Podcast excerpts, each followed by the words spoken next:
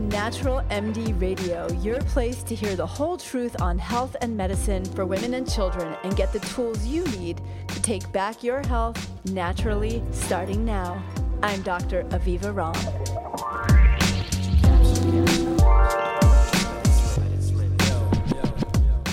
Izabella, it is so great to have you back on the show because you know what? You're my girlfriend and I love chatting it up, but we're also colleagues and professionals, and we've shared some similar path this past year, which I'm hoping we'll get to talk to today. So, welcome back and congratulations on a number one New York Times bestseller book. That just is amazing.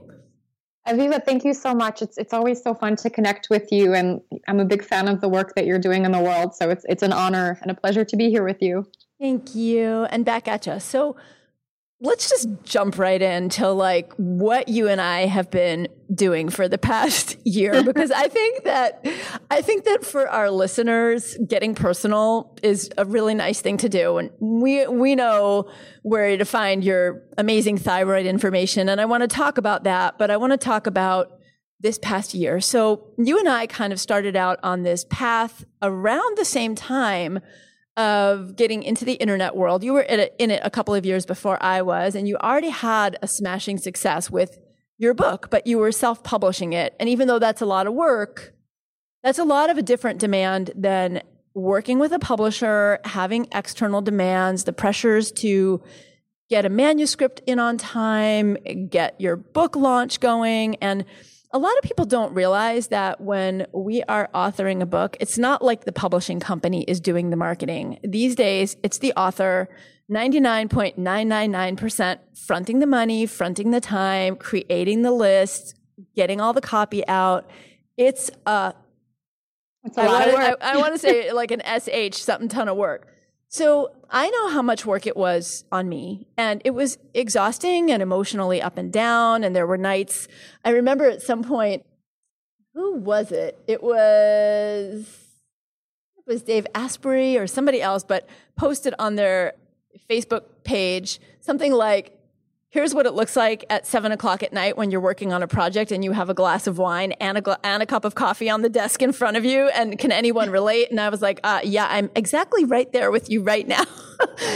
so, but I don't have Hashimoto's. You had not only all of that on you, but you also had a very unique, I mean, I had to manage my self care and my time. I'm so curious for everyone to hear, like, what this past year has really, really been like for Dr. Izabella Wentz.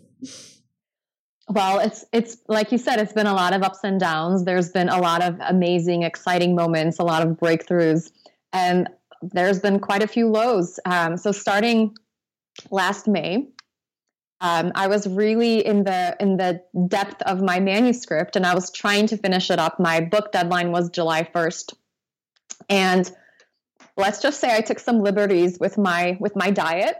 um, I um, I generally follow a gluten free and dairy free diet to keep my Hashimoto's into remission. And there's this really amazing bakery in my neighborhood that has gluten free pies. Unfortunately, they're made with butter, and I thought, okay, well, just a little bit of butter, that's not going to hurt me. So I was wrong. In the midst of trying to finish my manuscript, I developed carpal tunnel in both of my arms. And as you can imagine, I'm trying to sit over the computer and trying to type and trying to edit and and shift things around and I'm having horrific carpal tunnel in both of my arms, right? As I'm trying to help the world and, and educating them about the importance of gluten-free and dairy-free diets and how dairy can actually trigger symptoms like acid reflux, irritable bowel syndrome, and carpal tunnel. Here I am, you know, accidentally exposing myself to dairy and ended up with this carpal tunnel. So I had to I actually had to put my book writing on hold for for a little while and I had to take some time to heal.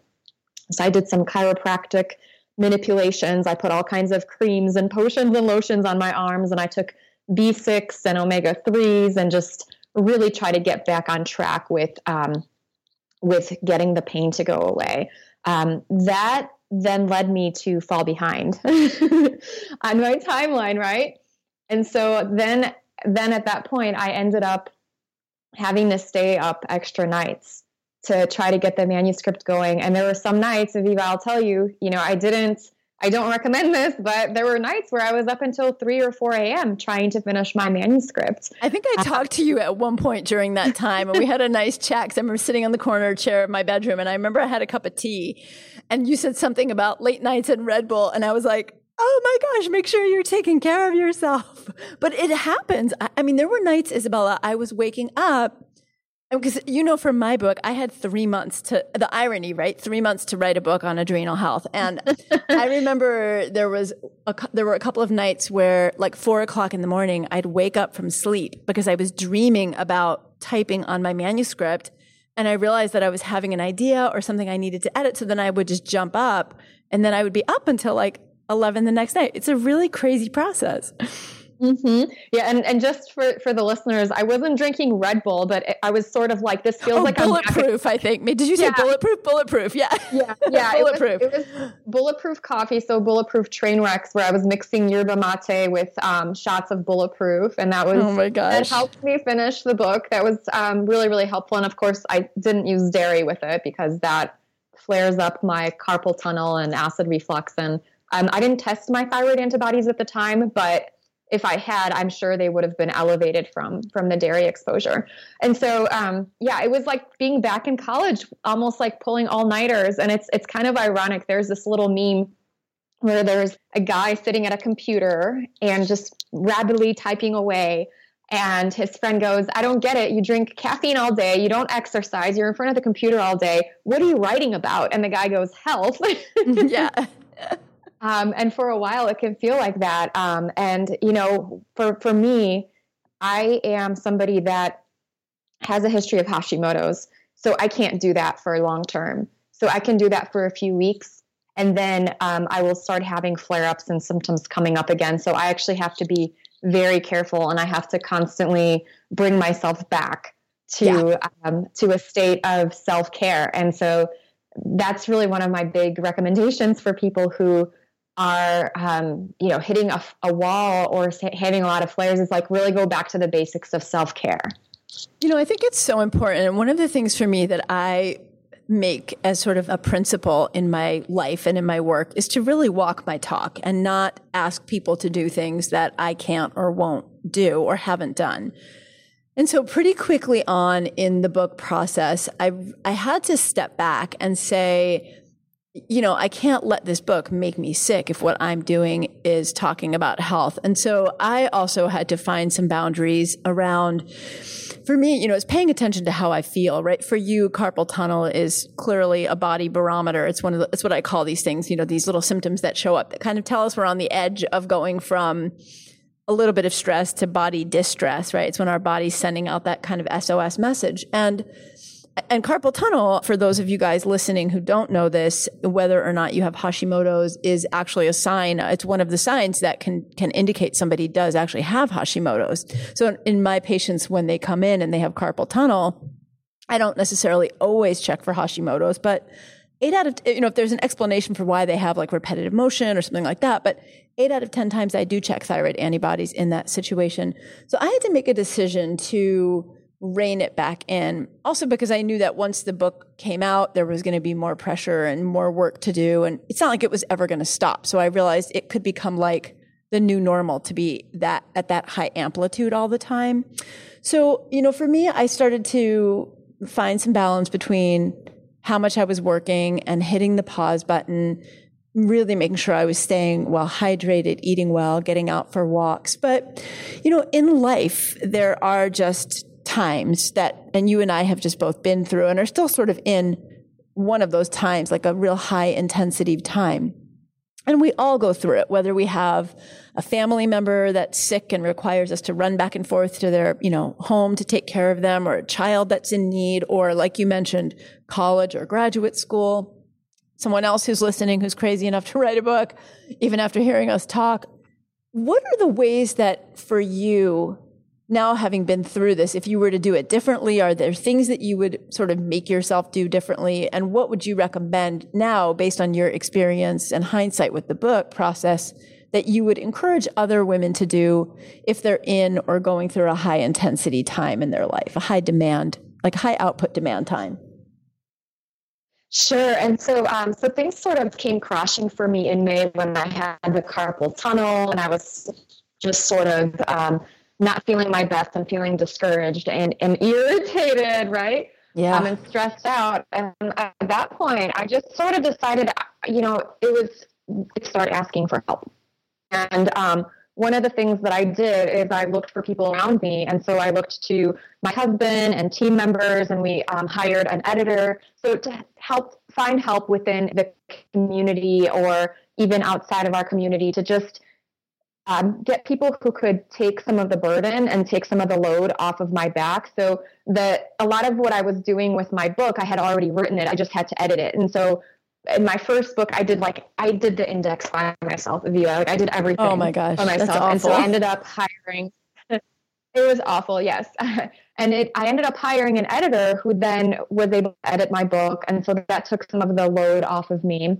I um, reached out to um, a friend who's a chiropractor to help me, and then I went through um, kind of an inventory. What what were the things that other people in my life could help me with? Um, so I had um, I found a wonderful lady that could help me with cooking. I found some some kind of service, fun services. I did a um, Amazon subscribe and save to start, start getting things like toilet paper and all these kind of repetitive tasks. Because a lot of times, you know, the biggest kind of barrier to staying healthy is that that women a lot of times will say is I'm so busy and I've got a lot going on. And so figuring out how to take some of these things off of off of your back. And so, you know, I like did I really need to spend time going to get toilet paper or paper towels when I can have them delivered to my door? So so that was kind of one spot is creating some boundaries and creating some space around me and getting rid of some of the things that didn't bring me joy, like creating an index, right? yeah. Um, the other part of that was using that extra time to really take good care of myself. And so if I'm stressed, usually sleep is sleep, meditation, um, and walks in nature are going to be the three things that are going to help me get back on track. And so I made sure that I was, if I was to ever stay up at night, that I would give myself an opportunity to sleep in until nine and not waking up early. And so I started scheduling any meetings later on in the day um, to make make sure that I had this space to um, to really get some rest. And then I started doing uh, meditation and neurofeedback. And whenever I do that, that really gets me right back on track. It's it's kind of funny because people say I don't have time to meditate, right? But you really don't have time not to meditate because when you do meditate, that that just brings you in the zone and your brain works so much better. Um, I like neurofeedback. I have something called the Neuroptimal neurofeedback machine, and then there's also um, the Muse headband that's really helpful. You could just do meditation three three minutes a day with it. If you're somebody that's never meditated, that's something that um, may be of use to you. If you're somebody that knows how to meditate or feels um, fine with with just meditating on your own, that's something I would recommend. You know, meditation doesn't have to cost anything. I didn't invent it. I'm not selling it. It's something that can be really, really helpful for um, for a person to get back on track. And it's within a few days, you'll start seeing a difference when you do that. Nature is something that really grounds me, and I have a beautiful hiking trail close to my house. And so just making a commitment that every day, um, around four or five o'clock, I would actually go for a hike with with my husband and my dog, and sort of just focus on, on the beauty and the nature around me. And usually, those three things bring me back into balance. Um, some of the other things that I consider fundamentals are going to be making sure that you have you're eating well. Um, you probably need to eat even better than when you do on a regular basis. Like if you're under low stress, you're going to be able to tolerate a lot more foods. If you have Hashimoto's, if you're under high stress, it's probably a good idea to to clean up your diet even more so. Um, and making sure that you're you're feeding yourself and fueling yourself. And then I also really like adrenal adaptogens. They I, I, kind of I always make a joke that adrenal adaptogens make everybody else nicer and make the world a better place. I love it. Well, it's so funny because during my book process, you know, and again, that craziness of writing a book on adrenal thyroid health in three months was just, it almost became a joke. Like it was just right. too funny. But the other thing that was happening at the same time is that an herbal company had asked me to create a product line. So I had the book going and I had the product line going. And as you know, the rest of life doesn't stop. You still have to write your blogs, you're building your list, you're you know you're just doing all the things of the rest of your work. But the funny thing was that the the product line i was creating was an adrenal line. So i'm the i am like the absolute worst supplement taker but they were sending me samples and we were trying out the tastes and i had these bottles and i kept having to try different things. So i was sort of um, unwittingly continually getting doses of my own adaptogen products to keep me going through the process which was so hilarious. I was like, okay, yes, this is being, this is coming to me for a reason right now. Well, it, it meant that they were working really. At least you got a chance to to test them under pressure. Because had you been on a beach relaxing somewhere, they, you probably wouldn't have been able to see how effective they were. Right? It's very true.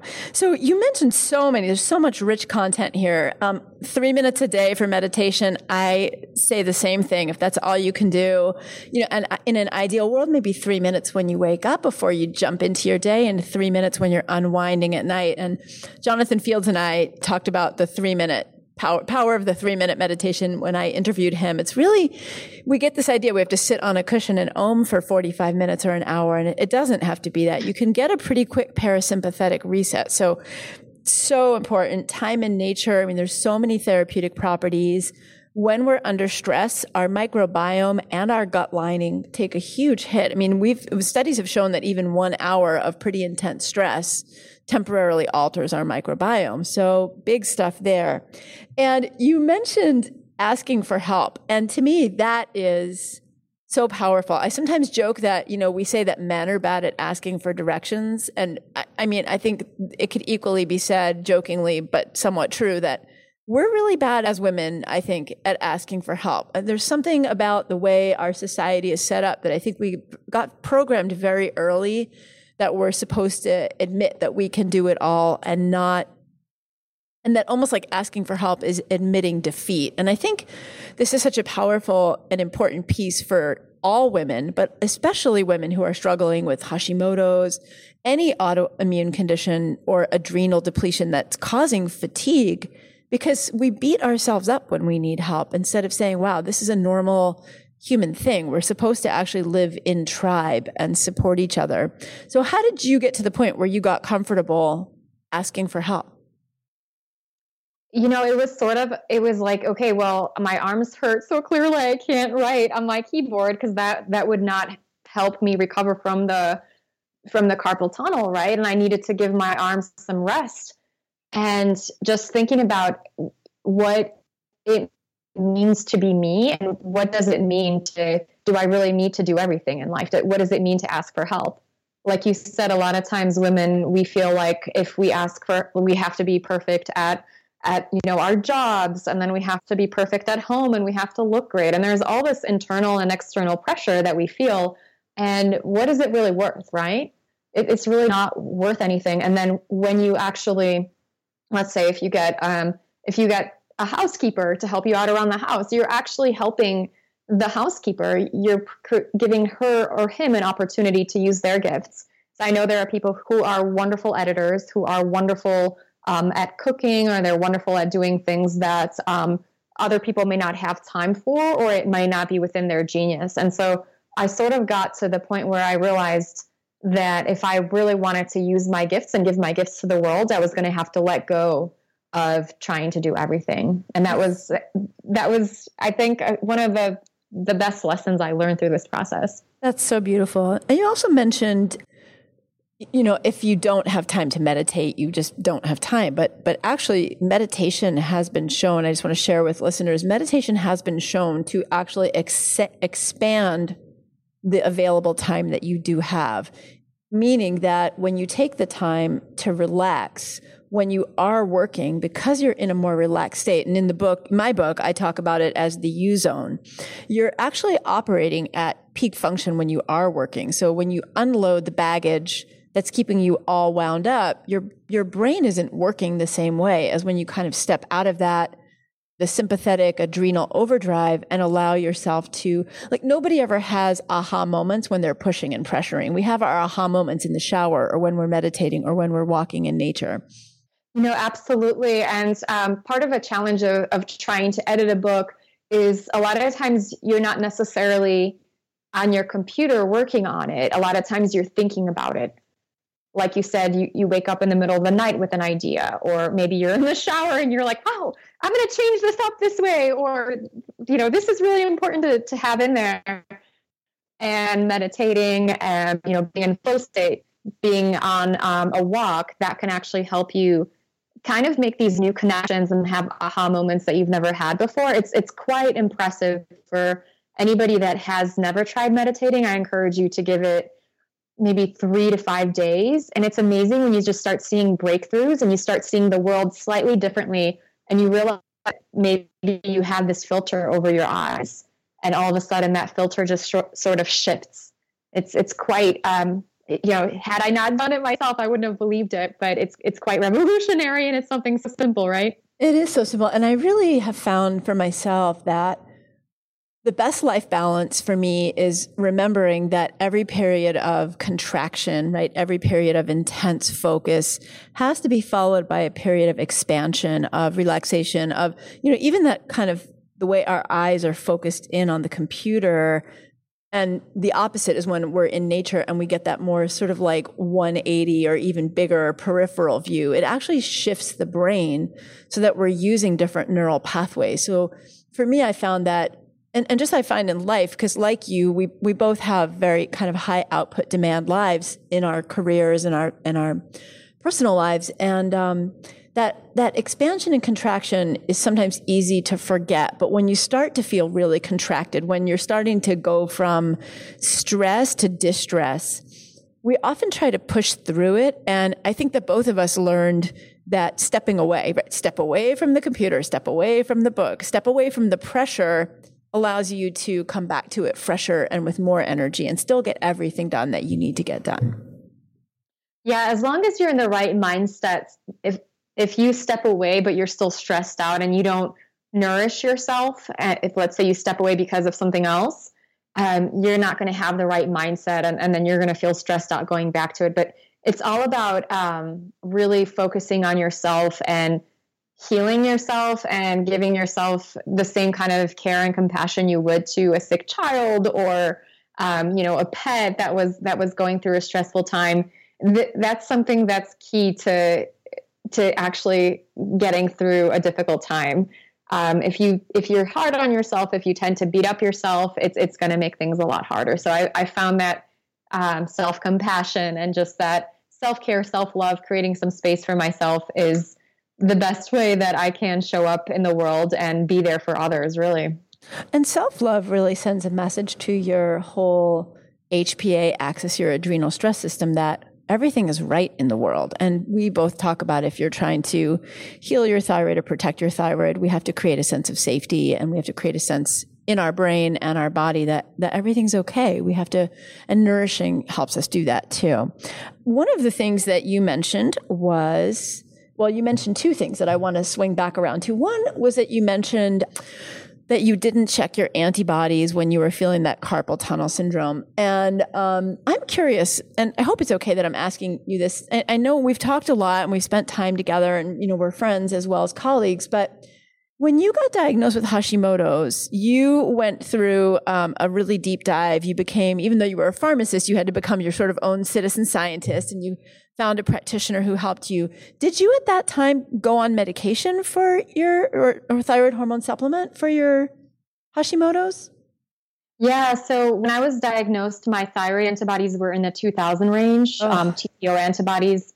So I had a pretty aggressive case of Hashimoto's, and unfortunately, I was diagnosed at one of the later stages. So I already had significant damage to my thyroid gland, um, and so um, so I was started on thyroid hormones, and they did help, but I had to do a lot more to actually start feeling better. So I'm I'm a big proponent of using thyroid hormones. Um, and they definitely helped me on my journey but I, you know i was on them before i started changing my lifestyle um, because I, you know, I went from sleeping. I, I joke that I went from sleeping for 12 hours a night to 11 hours a night, which was great. but at the same time, it was still not where I wanted to be. And um, I went from, I was living in Southern California at the time, so I, I was sleeping with like two comforters and like a blanket on top, and I was oh able oh to like gosh. down to like one comforter. But still, the medications didn't really leave me feeling um, human. now, do you still use them, or you were you able to get off them completely? I do use thyroid hormones. So the challenge with Hashimoto's is is a lot of times most of women when they get diagnosed, they've had it for ten years. Um, on average, I probably started having Hashimoto's when I was three years old after I was exposed to Chernobyl. And um, I just was never properly diagnosed until I was in my late 20s. Um, we have seen some women and obviously it's easier to prevent the damage to the thyroid gland than it is to regenerate the thyroid tissue. We have seen some women um, that I've consulted with and worked with that have been able to wean off of thyroid hormones, and some of them have been able to um, wean off using cold laser therapy. Um, about 50% in studies will be able to come off of thyroid hormones. The rest will be able to lower their dosage. I was using cold laser therapy. I was one of the people that was able to lower my dosage but not come off. Yeah, I've had um, a lot of women in my practice. I'd say most of the women in my practice are able to lower their doses. Sometimes it's just they were put on inappropriate doses in the first place. And sometimes it's because we're just getting a lot of gain with root cause approaches. But it was funny when I was writing my book, I had put in that a pretty large percentage of women who have had Hashimoto's for a long time will stay on it. And my publish, uh, well, our publisher, We Share Publisher said, do you really have to put that in there? Because it sounds kind of negative. I'm like, well, it, I think it's really important to be honest and realistic. And I think it's one of those things that none of us ever wants to be sort of diagnosed with something because we, we are healthy. And then the idea of getting diagnosed can make us feel like now we're somehow falling apart or we're sick. And then doubly the idea of being on a medication, which I try to reframe for my patients as thyroid hormone supplement, which being a little bit different than like a medication that's doing something to your body.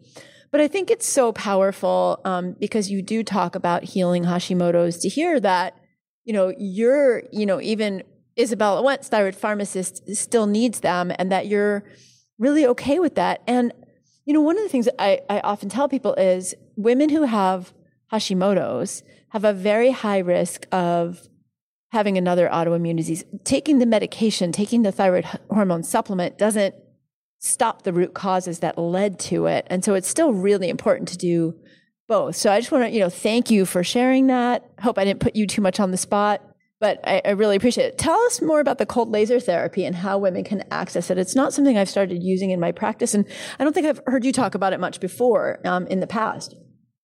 Sure. So there are a few.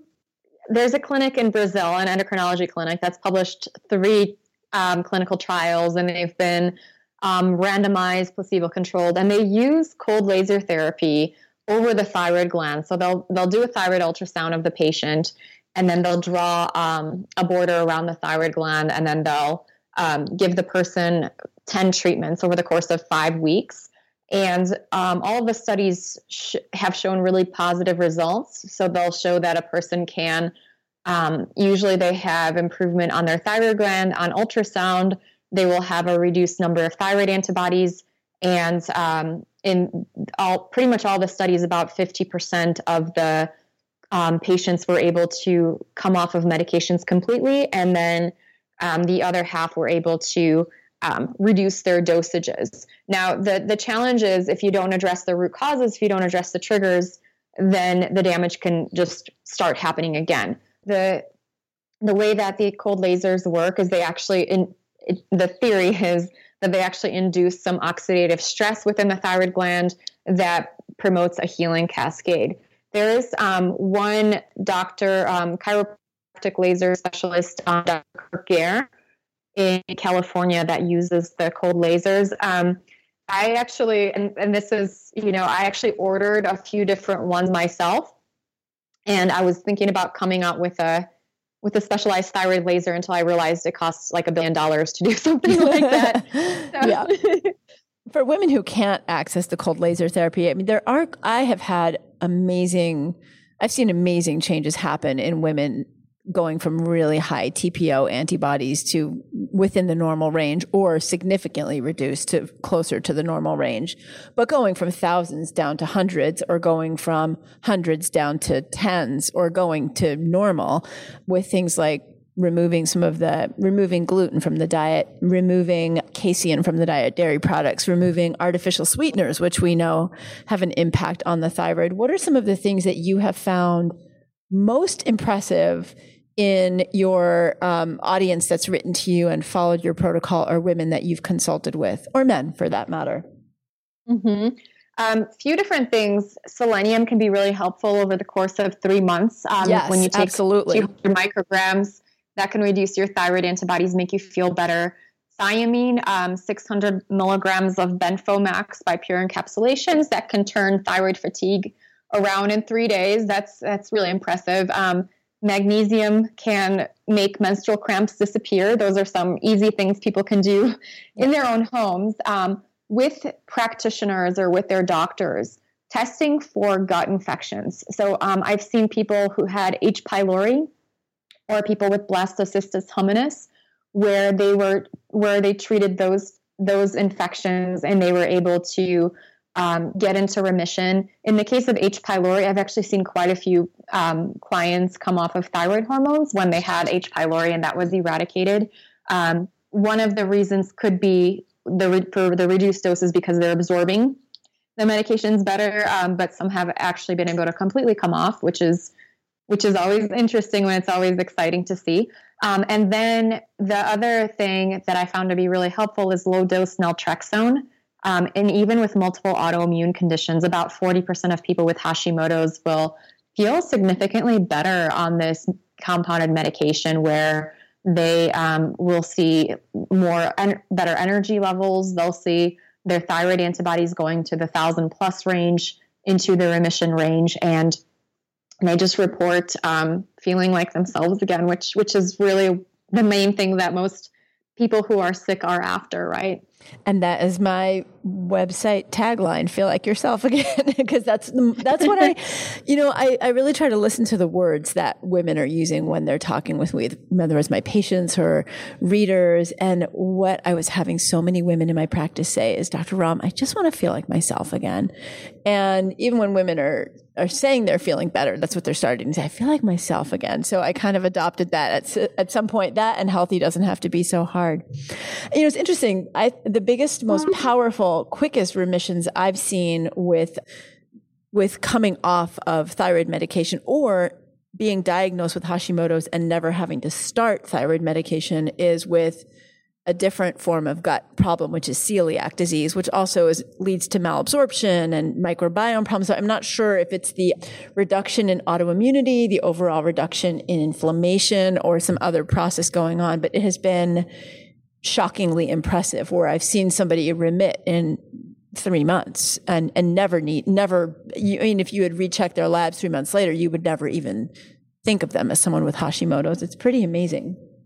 I've seen some miracle cases where people started off with um, eczema, psoriasis, um, fertility issues, chronic um, fatigue, and just a laundry list of symptoms, and um, Hashimoto's, of course, and they would get off of gluten.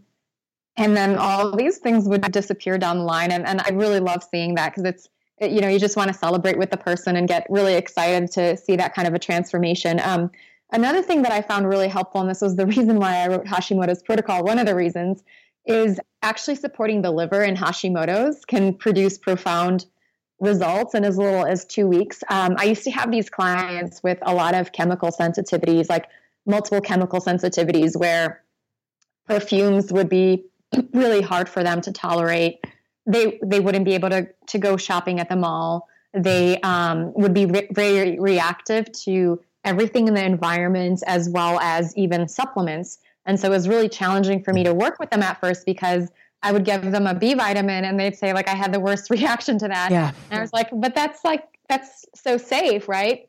And so um, I developed a liver support protocol for a few of my clients, and I started utilizing it. And I, you know, I was hopeful that it would help, but at the same time, I was like, okay, they've they've had multiple chemical sensitivities for so long. What's going to happen? Um, and I got a message from one of the ladies. It was around Christmas time, and she's like, "I'm at the mall. I'm shopping with my daughters for the first time in years because I can now, you know, walk past all these stores that that do all the fragrances, and I'm not reacting." And she, um, her joint pains had gotten better. Her mood was better. I don't know if it's because she was actually able to be out in the world or if it was part of the liver support. And um, the next lab test, her thyroid antibodies reduced. And so I started incorporating that into all of my client care. And then I started working through with the liver support within um, a group of my program clients.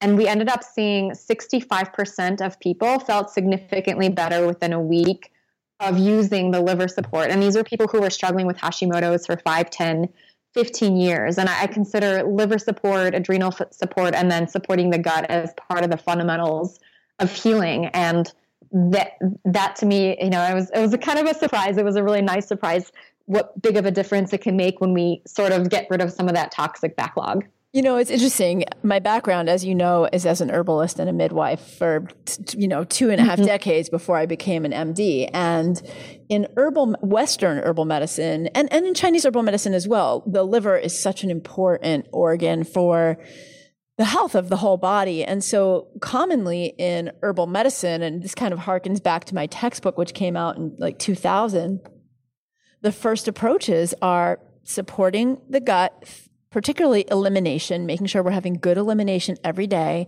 and supporting the liver. It's kind of like the herbalist go to. And then, of course, adaptogens come from the world of herbal medicine. So for me, it's been so wonderful to be an MD. And I'm sure for you as a pharmacist as well, herbal medicine was not what you were necessarily trained to be doling out but it's it's pretty fun to watch these traditional medicines and and then there's like so much validation of them by modern science it's very exciting it's it's quite exciting to see that and for me i just came from being you know i, I sort of i think you came from the herbal world more of a natural world into more of a conventional world and you were able to bridge that where i came from a very strict conventional world and began to learn all of a lot of the natural interventions. And so, so you and I have sort of had different journeys coming to a very, very similar place, which is really exciting to to both be in that place where we recognize the value of both conventional um, medicine and science, and at the same time um, looking at a person as an individual and utilizing whatever we can to to get them to feel better. And quite amazing what um, things that are not drugs can do. Like as a pharmacist, I'm like, wow you know, I wish I had learned about how effective some of these things were during pharmacy school. Yeah. And um, that's that's why it's so important for a person to make sure they're working with somebody who's trained in um, a wide variety of medicine and not just sort of pigeonholing them into okay well there's only one way to do this nothing but medications works or only natural medicine works right yeah Exactly. Hey, I have a question for you on the liver piece. So I l- use liver protocol in my practice too.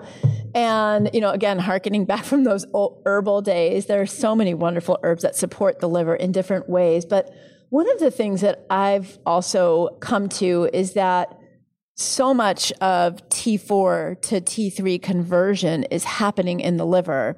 How much do you think that is playing a role in the herbal support that or or in the nutritional support we're doing for liver care? Bingo. So yeah, that's actually one of the reasons why people feel significantly better is because they have better conversion of T4 to T3. And I actually recommend doing the liver support protocol maybe even before you start talking about changing your thyroid hormone over to from T4 to T3 and, and trying to add play around with that because some people I've seen actually they they do better on even T4 medications when they're converting um, T4 to T3 better, which, which is always exciting because I know for a lot of folks out there, it's hard to find um, a doctor like yourself who's trained in both um, in, in all the different kind of thyroid medications, not not just the not just the one, right? Yeah, and it's so interesting. You know, I find myself also thinking about okay, let's say you have a patient who, or a client, or just someone who's listening and treating themselves all legit, who is having trouble with, let's say they're having like a low T3 syndrome, just giving them T3 may not be the best thing for their body because I really trust the inherent wisdom of the body.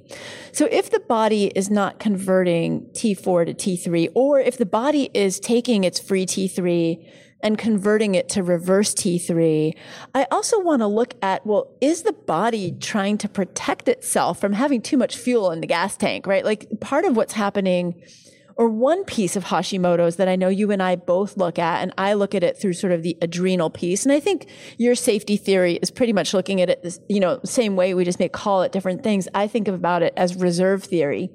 But in, in some ways, we have to trust the inherent wisdom of the body. Of course, sort of fixing what's wrong if the liver's not functioning right and the body's not converting T4 to T3, that's one thing. But what if the body is trying to be resistant to T3 on purpose? Or what if the body is sequestering T3 because that free T3 is too much for an already exhausted body to handle? Wonder what, what do you think about that?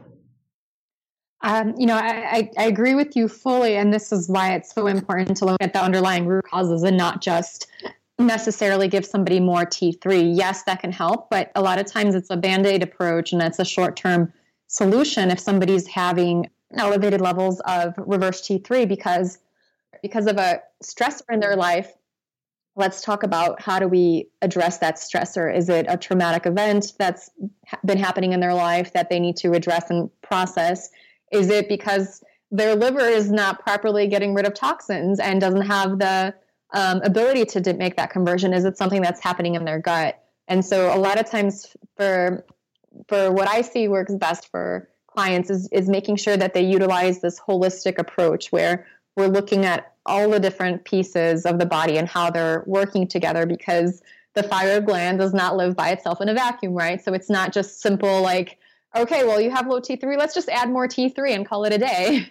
Exactly. And a couple of other stressors that I know you and I both share as equally important approaches with our clients, patients, readers, et cetera, are other inflammation and chronic underlying infections, not just gut infections, but I see a huge amount of women that I test in my practice who have Hashimoto's, or maybe they have just some TPO elevation, haven't had TSH changes yet, but they're tired, they're achy, and I check them and it turns out they have a new or reactivated EBV. But even just chronic underlying inflammation can can cause you to sequester RT T3 as RT3, and your body's sort of trying to protect itself from from overdrive in some ways. So, all important things to look at.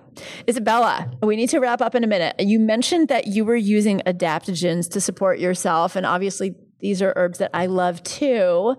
What were you using? You don't have to name the product, but what what adaptogens were you specifically using to support yourself? I really like ashwagandha and maca, so those are two of my favorites that I utilize whenever um, I'm feeling a lot of stress. I love it, and a lot of people actually come to me and they say, "I've heard." In various books from colleagues of ours or other places, that you can't use ashwagandha when you have a thyroid problem or an autoimmune problem. And just to clarify for readers, I've actually done deep dive into both of those. And it's all, I jokingly call it urban, like E, H E R B A N, urban legend. Um, you can actually, and Izabella, I mean, I know you're a careful researcher and careful about what you put into your body, and you're using ashwagandha, so I'm pleased to hear that.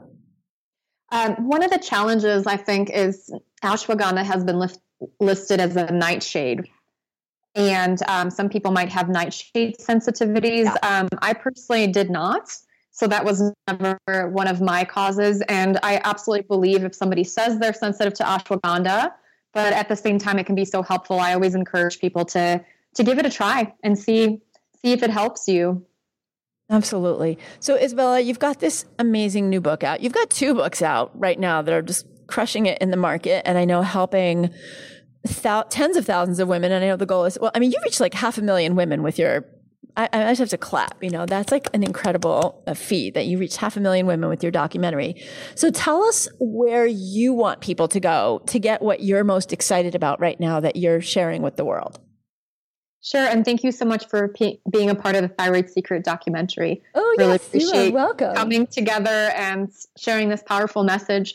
We, um, I have a website called thyroidpharmacist.com, and that's where I release the most helpful content on a weekly basis. Um, whatever new things that I'm finding or old things that need more explanation, I, am putting that information out there so people can go to thyroidpharmacist.com.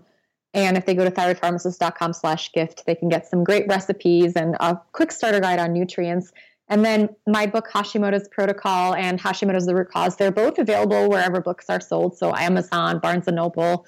Um, if you guys are looking to to dig a little bit deeper and um, and get some more helpful information on Hashimoto's, that would be a great uh, that would be a great place, as well as, of course, um, your book, which I highly recommend to everybody. Thank you. Well, it is so fun to have my thyroid sister on Natural MD Radio. So thank you for joining me today. And it's just so great to have a colleague that I can, you know, sort out ideas with, um, learn new things from, share things that we both agree on. So people are going, aha, they both do that. I love it. And also thank you for your honesty and openness about your own path. It's just probably the most valuable thing that you bring to the table is your humanity coupled with your knowledge. It's a really beautiful thing. So thank you so much. Thank you so much for having me. And thank you so much for the work that you're doing in the world. I really appreciate you.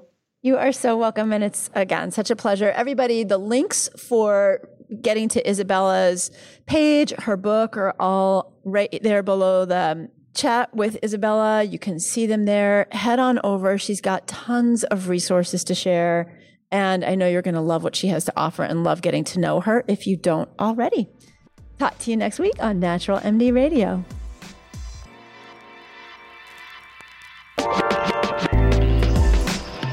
Hope you enjoyed this episode of Natural MD Radio. If you did, please go to avivaromm.com and join the conversation about the show on my blog. And while you're there, be sure to sign up for my newsletter. It's free and it's jam packed with powerful tips to help you take back your health naturally. That's avivaromm.com. Take care and see you next time.